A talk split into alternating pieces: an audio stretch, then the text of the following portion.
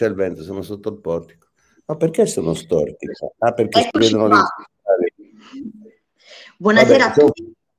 Eccoci qui, siamo, siamo, siamo, già in diretta, siamo già in diretta con il nostro grande giornalista e scrittore Alessandro Feroldi.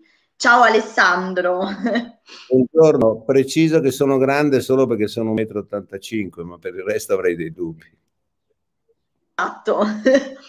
Senti Alessandro, allora, io, io già so qualcosa di te. E la prima cosa che vorrei raccontare a questi nostri ascoltatori è come come mai hai iniziato a scrivere e quando? Perché è molto interessante la storia. Beh, eh, fra l'altro la verità, sembra strano, ma si comincia anche così a fare le cose nella vita. Io avevo circa 10-11 anni, a Milano andavo tutti i giorni a scuola, più o meno da Piazza Duse a, mm, a Via Corridoni, che era, so, mezzo chilometro. Un giorno trovo una banconota, da, allora c'erano da 10 lire, mi emoziono, mi spavento anche un po', insomma erano tanti soldi, allora non esistevano le paghette, eh, la porto a casa, ritorno da scuola alla mamma e dico ho trovato questi soldi, mia madre mi dice guarda quando si trovano i soldi siccome non sono tuoi bisogna darli in chiesa ai poveri perché sarebbe un po' come un furto, però siccome sei stato bravo a dirlo metà li puoi tenere. Allora io impazzito che avessi del denaro da spendere, il dubbio era tra la focaccia genovese e la cartoleria per la quale stravedevo. Vinse la cartoleria, comprai una Biro Bic, quella ci sono ancora col tappino blu o rosso infilato sopra, e avendo questo mezzo mi sentii moralmente costretto a usarlo. Feci un primo giornalino sui fogli rovesciati delle tesi, delle bozze di tesi che mio padre aveva in casa a centinaia, era professore dell'università, e da quel giornalino in poi ho scritto sempre finché un bel giorno ho detto vabbè è una passione, facciamolo diventare un mestiere. Quindi stai, cioè, stai dicendo che scrivi praticamente da quando avevi 10 anni. Sì, sì, beh, a parte che a scuola si scriveva molto di più di adesso, ma cioè si scrive ancora molto a parte che si scrive con computer. Sì, esatto. ho sempre scritto, poi non ricordo bene quando. No, io sono venuto via da Milano a Roma, siccome non avevo un mestiere preciso, fatto un po' il precettore, ho tirato su di ragazzi, da lì il mio interesse tuttora per i giovani e, ehm, e, poi ho cominciato a trovare delle prime collaborazioni scrivendo un po' anche in radio, un po' anche in televisione e quindi la penna era diventata un mestiere. Quindi diciamo Alessandro che prima che scrittore sei giornalista, giusto? Dici un po' di sì. questa tua esperienza da giornalista che è molto interessante. Beh, perché il giornalismo è un modo appunto per percepire un compenso, un reddito scrivendo la differenza enorme tra, scri- tra il giornalista e lo scrittore è molto semplice. Tu scrivi perché ti pagano. Quando intervistavano Fellini dicevano perché lei fa questo film, lui rispose, rispondeva con un sorriso perché mi pagano. Ed era vero, era molto avido Fellini, cioè spendeva molto per i suoi film. Il mio primo pezzo nel primo quotidiano è stato il set del Casanova di Fellini. Comunque, morale, quando scrivi perché ti pagano più o meno a una certa ora della mattina, io parlo di quotidiani, ti dicono tu, Lucia, devi avere del, di quel panorama alle mie spalle, cioè i cipressi e la campagna anti-Covid. Me lo devi dare entro le 4, però informati cos'è il Covid, se l'aria è più pulita fa bene, se qui è vicino al mare. Quindi... Ora, cosa fai? Ti informi a tutto raggio su tutto, condensi quello che hai raccolto e scrivi. Devi scrivere. Se invece Vuoi scrivere perché ti senti di scrivere come uno si esprime camminando in silenzio, eh, non so, giocando a tennis o andando in montagna, devi importelo tu e allora è molto diverso, è molto più faticoso. Diciamo, parolone si chiama creazione. Capito. Ma Alessandro, quindi da, da come io posso capire, posso sottintendere che preferisci scrivere come scrittore e non come giornalista? Cioè, hai questa piccola preferenza nello Beh, scrivere? Mm, direi che mh, mm, alterni perché come sanno quelli che scrivono davvero, perché ormai lo scrivere e l'apparire in televisione, diciamo da giornalisti, è essenzialmente un narcisismo che non c'entra niente con la scrittura. Eh, se non sei curioso non scrivi, punto. È impossibile essere scrittori senza essere curiosi. Faccio un paio di esempi. Stendhal, che secondo Calvino con la certezza di Parma è il più bel libro mai scritto rispetto al Guerra Pace che più o meno in tutto il mondo considerano il capolavoro, eh, Stendhal diceva, se non fossi stato console di Napoleone, quando Napoleone invade l'Italia, a Civitavecchia, e non avessi avuto come amico il cancelliere del tribunale che mi pa- passava gli atti dei processi, non avrei mai scritto Stendhal, perché era talmente interessante l'atto processuale, era uno spaccato di vita, giusto?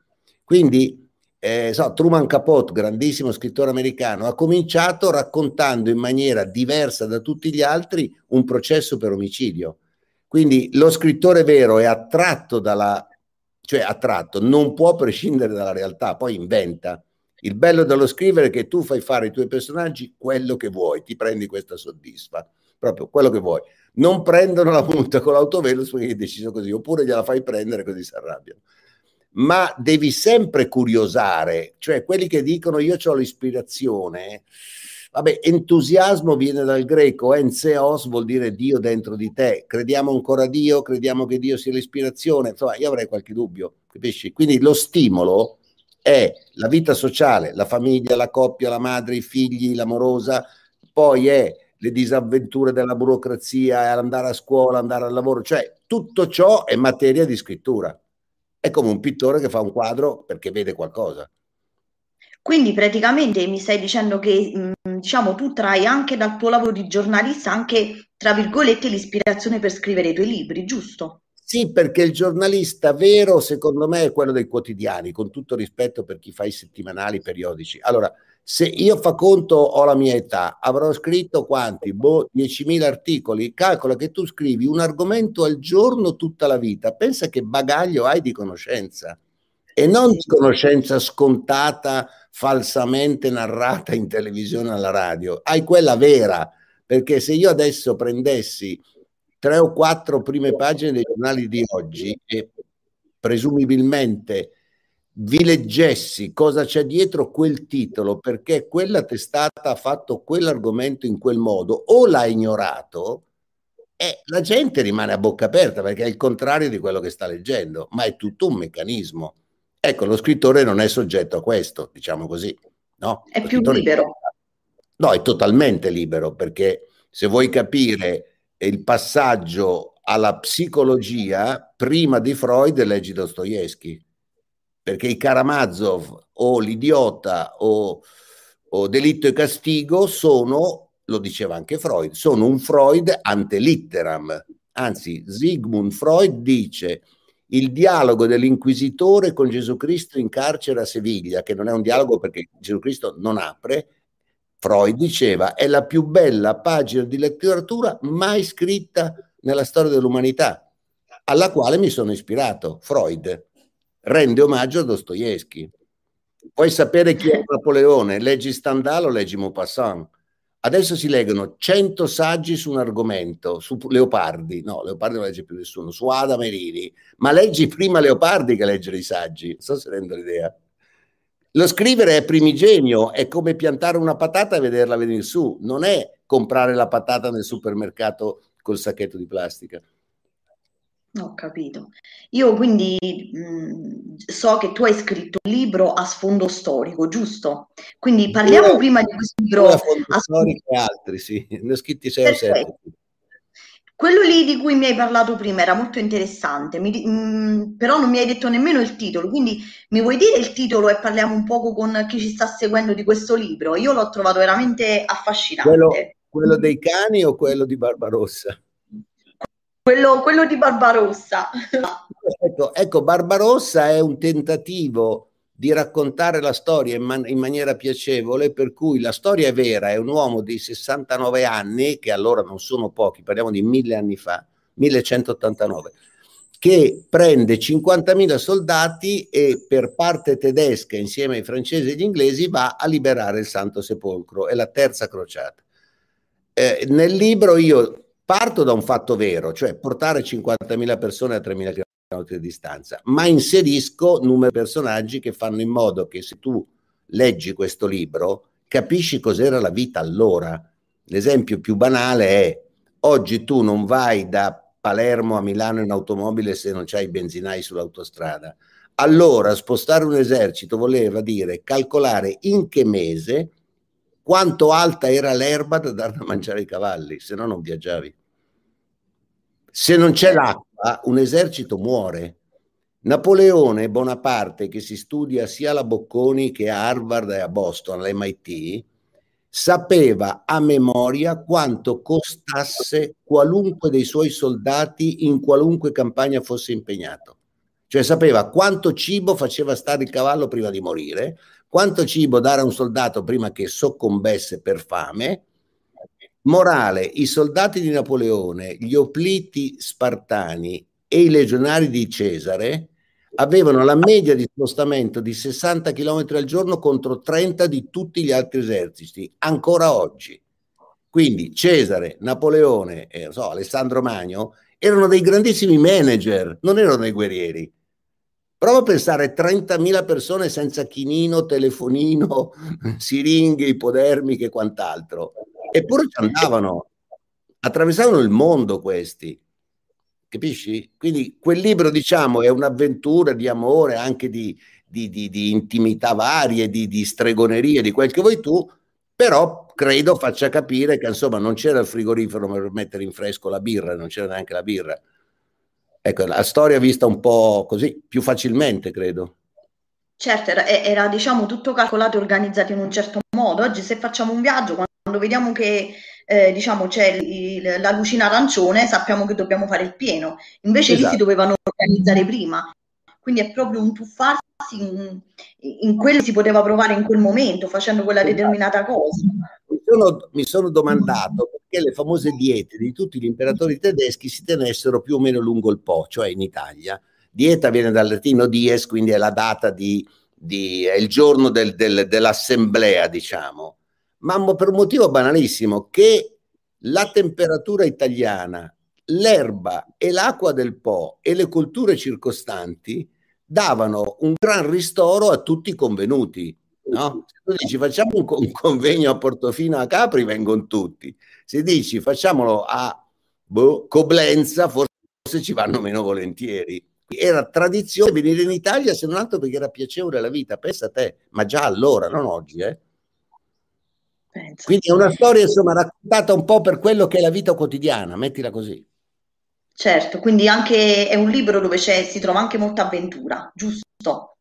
Tutta avventura, perché poi no. tu attraversi cinque o sei nazioni diverse che in teoria non ti vedono nemico perché dici scusa io passo da casa tua ma esco dal giardino vado a Gerusalemme ma secondo te 50.000 soldati che passano in qualunque posto lasciano indenne il posto in cui passano? No.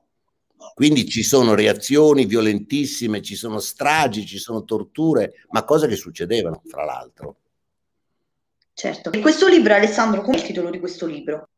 È Gerusalemme o morte, un Me Too di mille anni fa. Questo Me Too l'ho aggiunto così per un accenno importante perché Barbarossa, che viene dipinto come essenzialmente un guerriero, invece era un grande diplomatico, eh, ehm, fece fra l'altro due, una che proteggeva le donne e una che proteggeva gli ebrei, udite e udite. Quindi mille anni fa tu non potevi usare violenza a una donna perché veniva finito con la morte, legge Barbarossa. Non lo sa nessuno, io l'ho scoperto per caso. Ma è anche divertente finisco, scusa, un aneddoto. Barbarossa capisce che il Papa è potente, naturalmente tra i due potentissimi litigano tutta la vita. Un bel giorno dice, vabbè, basta, mi faccio mettere la corona e cedo. E fa l'omaggio della staffa, che consiste nel prendere la staffa e far scendere l'altro. Quindi chi è già a terra rende omaggio a chi è a cavallo. Si devono incontrare in territorio neutro, perché il Papa non va in Germania, Barbarossa non va a Roma, Venezia a metà strada in una notte riempiono il bacino di San Marco, che era acqua, si andava in barca in chiesa San Marco a Venezia, e lo fanno diventare una piazza. Quindi l'unica piazza di Venezia è stata fatta in una notte per far incontrare questi due signori. Difatti adesso cammini, una volta c'era l'acqua. Ma lo sai che da quello che mi racconti, anche mh, quello che mi hai detto no, riguardo alla legge per tutelare le donne, eh, questo, molto importante. Sì, questa, questa cosa qui, sai a cosa mi fa pensare? Spesso mm. lo leggo in alcuni libri di miei autori, che la storia, non so se tu la pensi anche, anche, in questo modo, che la storia nel corso dei millenni è come se si ripetesse, cioè come se iniziasse un periodo e poi finisce e poi ricomincia lo stesso periodo magari di 2-3 mila anni fa. Sono i, famosi, te... sono i famosissimi corsi e ricorsi storici, no? Eh, poi c'è Vico che dice factum verum, cioè Vico dice il fatto è la verità, giusto? Ma la cosa molto interessante che ho studiato anche lì, che ignoravo, è che nel Medioevo, secolo buio così definito per sbaglio, la donna ha un'importanza enorme. Quindi Barbarossa aveva una moglie che non gli dà figli, ne sposa un'altra, Beatrice di Borgogna, che era molto giovane, che gli dà 15 figli e attenzione, va sempre in guerra con lui. Quindi questa col bambino, col neonato in braccio, andava a cavallo e si tiravano le frecce, tanto per dire come vivevano comode.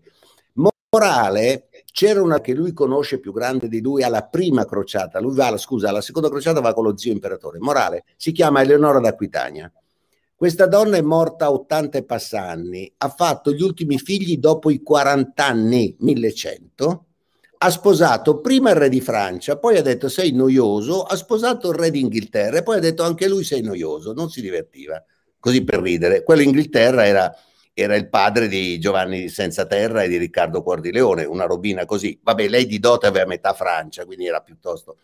Morale, questa donna inventa o consolida le cour d'amour, le corti d'amore, in Francia, dove era lei, se un cavaliere aveva problemi amorosi, lei aveva fatto un tribunale di sole donne che sentenziava sul problema d'amore di un uomo. Ma ti rendi conto della modernità?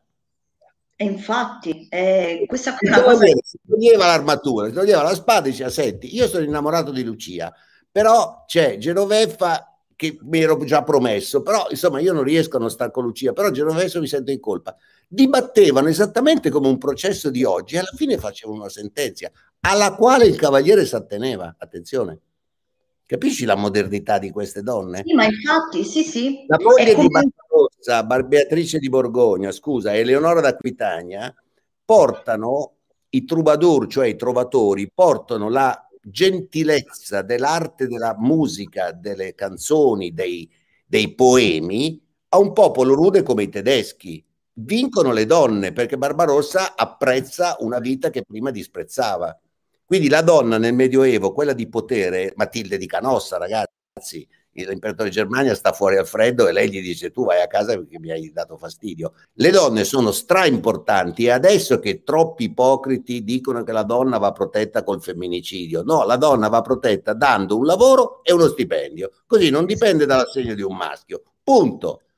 Vogliamo fare un referendum se le ragazze giovani che credo ci ascoltino sono d'accordo col sottoscritto? Dai l'indipendenza alla donna non proteggerla perché tu decidi quando la proteggi, fallo decidere a lei. Esatto, è dire, parlare di femminicidio è come metterla in una posizione, non dico di inferiorità, però è come dire ah, sei, sei, un debole che va protetto in un certo modo, invece se la vuole la parità, mi uccide un uomo, è, è un omicidio. Cioè, anche io sono d'accordo con te su questa cosa. Cioè, no, non femminicidio. Un bambino cos'è? È una bella cosa. Appunto, no, no, guarda, io su questa cosa qua sono d'accordo. E per quanto riguarda la storia e questo ripetersi degli eventi, la voglio vedere come qualcosa di positivo, nel senso che, visto che stiamo vivendo un periodo poco felice, mm. si spera che come tutti i passati che sono finiti hanno dato qualcosa, diciamo, di più positivo, speriamo insomma che segni anche questo, questo nostro momento nero, segni l'inizio di qualcosa di più luminoso. Guarda, da, dacci una speranza, Alessandro, dai, ti prego. Ricordiamoci sempre che Karl Marx, che ha scritto Il Capitale a 23 anni, quindi cioè, una bella testa ce l'aveva, diceva sempre la storia si ripete, la prima volta è una tragedia, la seconda è una farsa. Ok, perfetto, va benissimo. Come dire che l'uomo potrebbe approfittare di un'esperienza quando finì la prima guerra mondiale, che fu di una crudeltà enorme perché era una guerra di trincea, quindi nelle battaglie tra Francia e Germania, tipo Verdun, la, la, la Marne, così sono morti 5, 6, 700 mila soldati per volta, Beh, ragazzi di 20 anni morti, dimmi a cosa serve. Quando hanno fatto la pace di Parigi o di Versailles, che è durata due anni la trattativa, un generale francese ha detto questa non è la pace, è la tregua. Vent'anni dopo ha ricominciato la guerra. La seconda volta è una farsa, cioè spiegami cosa serve mandare i tuoi figli e i miei ad ammazzarsi da un'altra parte. Noi stiamo al club e fumiamo il sigaro. Poi in base a chi vince tu mi dai la Croazia, no, quella la diamo agli jugoslavi, però la, l'Italia cede, eh, non so, 20 miglia alla Francia, cede la... Co- capisci?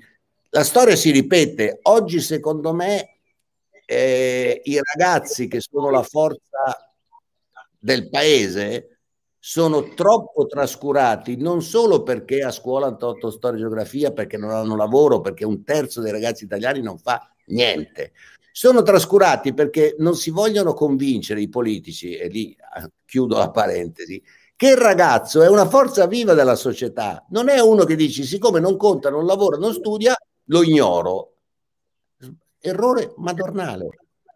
Perché il ragazzo potenzialmente, non potenzialmente, ragazzo è un cittadino dal primo giorno di vita.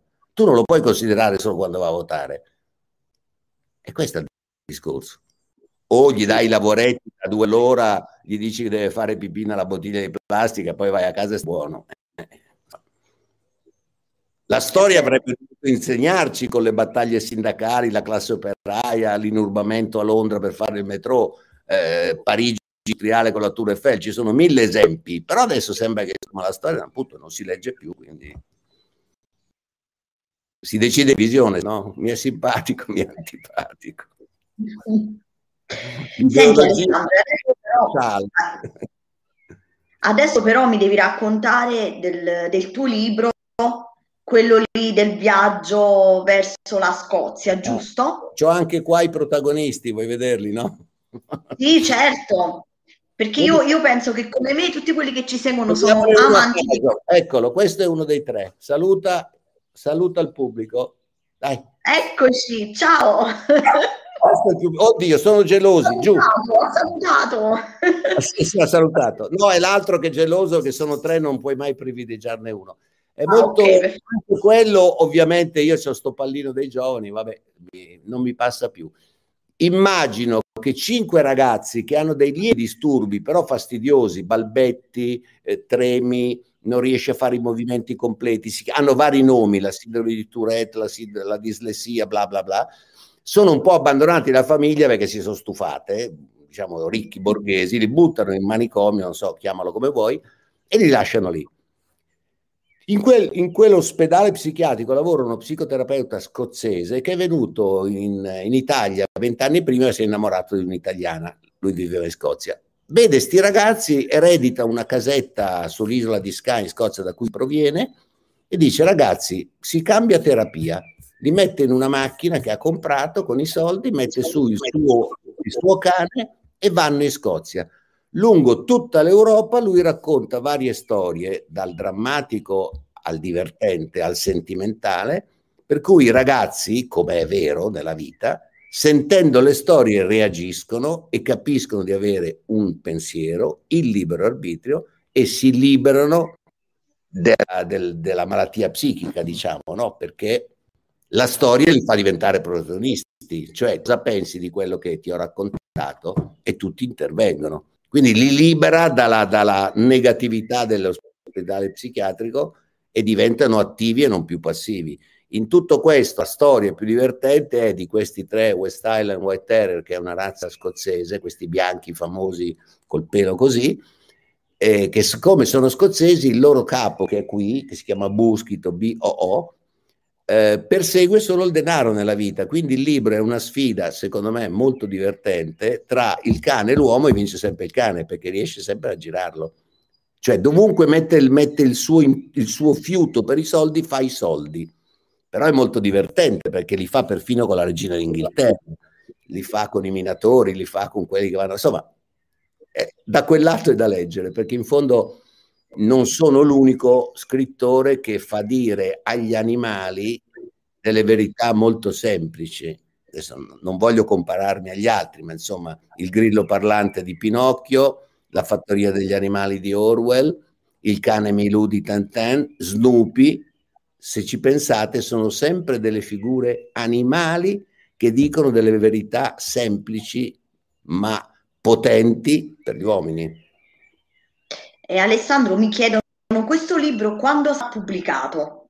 Perché libro, la mi è piaciuta. Grazie. Sì, questo libro è già scritto ovviamente da poco, sarà pubblicato, e questo è un po' l'esperimento, anche perché sono scozzesi i miei protagonisti bianchi, sarà pubblicato in italiano e in inglese contemporaneamente, quindi su tutte le piattaforme, credo da Amazon a IBS, Mondadori, Feltrinelli o Waterstone, quelle che vuoi tu, ed è ormai il modo moderno del libro che tu puoi comprare in ebook, costa meno perché lo leggi su un tablet, quel che vuoi tu, o lo fai stampare e te lo mandano stampato. Si chiama POD che è print on demand, cioè stampa su richiesta. Piuttosto che andare in libreria dove un libro mediamente vive tre o quattro settimane e poi va via. Però Alessandro, volendo, possono mm, diciamo, ordinare anche la, mm, la, forma cartacea, giusto? Del sì, libro. si chiama, si chiama anche... Sì, sì, certo. Ma già ci, quello... puoi, già ci, puoi, dire il titolo? Sì, sì, si chiama Turasmara il lungo viaggio perché in gaelico scozzese, che è una delle tante lingue celtiche del nord Europa, Turasmara vuol dire il lungo viaggio. Ah, fra l'altro c'è una curiosità che mi è venuta in mente, siccome io sono molto appassionato di lingue, di etimologie, la parola whisky ho scoperto che scritta whisky, cioè KY, è solo il whisky scozzese. Tutto il resto del whisky prodotto al mondo deve avere la EI finale, perché non può oscurare il whisky scozzese. Noi, noi abbiamo il parmigiano reggiano, i francesi hanno lo champagne, ma non sapevo che il whisky è un altro dei marchi, come il parmigiano reggiano, più conosciuti al mondo. Cioè la Scozia ha una miniera col whisky che produce, perché solo loro lo possono fare, nessun altro lo può fare. Non puoi farlo da un'altra parte, o è fatto lì o è fatto lì. E questo è quindi hanno, hanno, una sorta di diritto d'autore, insomma, quindi non si può assolutamente... No, so, no, la cosa divertente è che noi abbiamo Zitti, eh? abbiamo eh, più o meno lo stesso fatturato, 50 miliardi di euro di prodotti italiani falsi, si chiama Italian Sound, il famoso parmesan in tutto il mondo. Se tu provi a fare lo champagne falso in un altro paese, diciamo in Italia, la Francia chiude il confine agli italiani, li butta fuori tutti e congela i conti correnti. Noi lasciamo che in tutto il mondo si faccia il parmesan, perché nessuno protesta? Abbiamo tutti i prodotti italiani taroccati nel mondo, ma con un fatturato di 50 miliardi, non di 5. E lo sanno tutti che è così. Tu, ripeto, prova a fare il whisky falso, come si chiama, il, um, lo champagne falso e queste robe qui, non lo fa nessuno. A noi lo fanno. Oddio. Questo non lo sapevo. Questo lo sapevo. Stasera ci hai, ci hai insegnato tantissime cose. Però no, Alessandro... No, dimmi. Guarda, prima di io vorrei che tu, visto che hai tantissime esperienze sia come giornalista che come scrittore, che tu dessi qualche consiglio a questi ragazzi che ci seguono, che magari si sono appena affacciati su questo mondo, diciamo, dei libri, della scrittura, a volte si spaggiano perché magari le case editrici ti rifiutano i lavori, insomma, diamogli un bel consiglio e un po' di ottimismo. Ma Mm, dunque, secondo me i libri, lo so, ci siamo detti oggi, no? Guardo l'orologio, questa roba qui, la vita, io ho due figlie, 22 28 anni, 23 29 ormai. Allora, un ragazzo sano che non fa niente di sbagliato ha una giornata in cui non c'è spazio per la lettura. Un po' perché si sposta, adesso no perché c'è il Covid, studia, lavora, eh, vede gli amici, vede l'amorosa, vede il moroso, una volta va al cinema, una volta va fuori il weekend perché non so, va in mare. Alla fine, quando legge, è molto difficile perché anche nelle ore serali, che c'è un po' più di intimità, sta sul telefonino, fa dei messaggi o guarda, non guarda certo la televisione normale, guarda la serie, il programma che vuole lui. Io vedevo le mie figlie da piccole adolescenti, guardavano tutti i programmi americani inglesi in lingua quando volevano e non, non sapevano neanche che fosse, cioè un padre che c'era il TG1 non sapeva neanche che fossi Dio quasi, cioè no, lo sapevano, ma insomma non era la politica italiana. Quindi ai giovani consiglio, uno, di leggere un minimo per forza, cioè consiglio un libro imbattibile che piacerà per mille anni, si chiama I Tre Moschettieri, leggetelo. Siete lì con la bava che volete vedere come va a finire. Parlo dei tre moschettieri per capire che il libro è bello come un film, come altre cose. Poi un po' leggendo sceglierete i vostri autori, c'è chi legge, eh, non so, la Collins, come si chiama, Harry Potter, c'è chi legge Twilight, parlo dei ragazzi.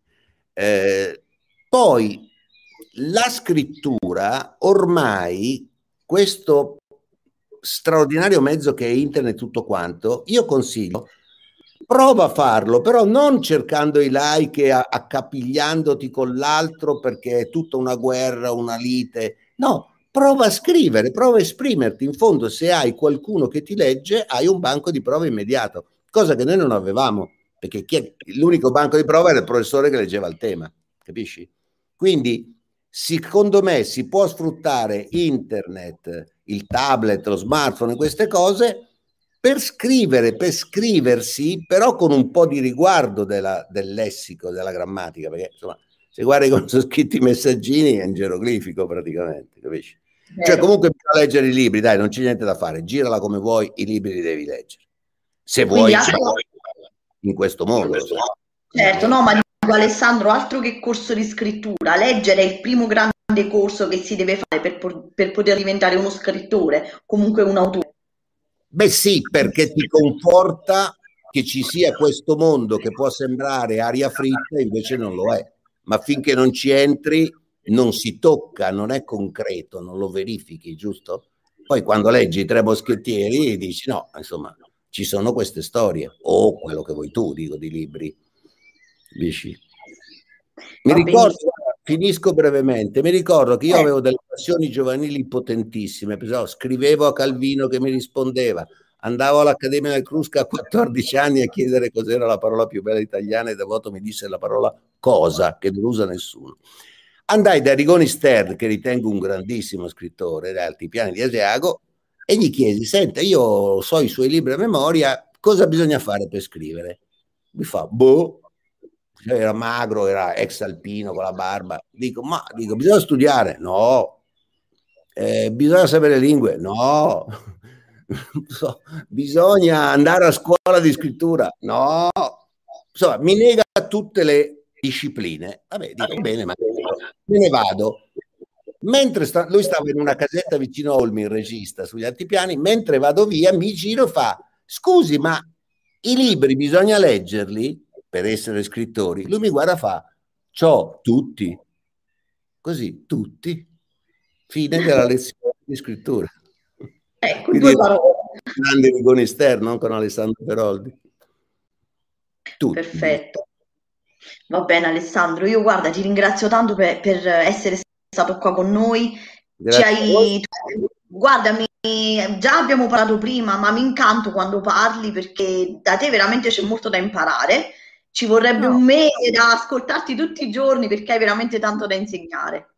Sì, no, io, spero, io, spero, che anche tu sei, sei, vedo appassionato. Bisogna trasmettere a questi ragazzi, bisogna trasmettere la passione. Esatto. Se tu, specialmente... se tu non mangi mai le ciliegie, come fai a dire che sono buone? Se, se il potere politico toglie ai giovani tutti gli spazi tenacemente, e questi non si affacciano alle cose perché non le vedono. Cioè, se il pollo lo vedi solo fritto alla rosticceria e non lo vedi mai vivo che cammina in un prato, tu non sai cos'è il pollo, giusto? Giustissimo. Eh, è questo il discorso. Quindi il libro è un grimaldello perché lo scrittore bravo di qualunque epoca ti fa vedere tante cose che il potere non ti farà mai vedere. Lo scrittore te le fa vedere e come. Giusto, sono d'accordissimo con te.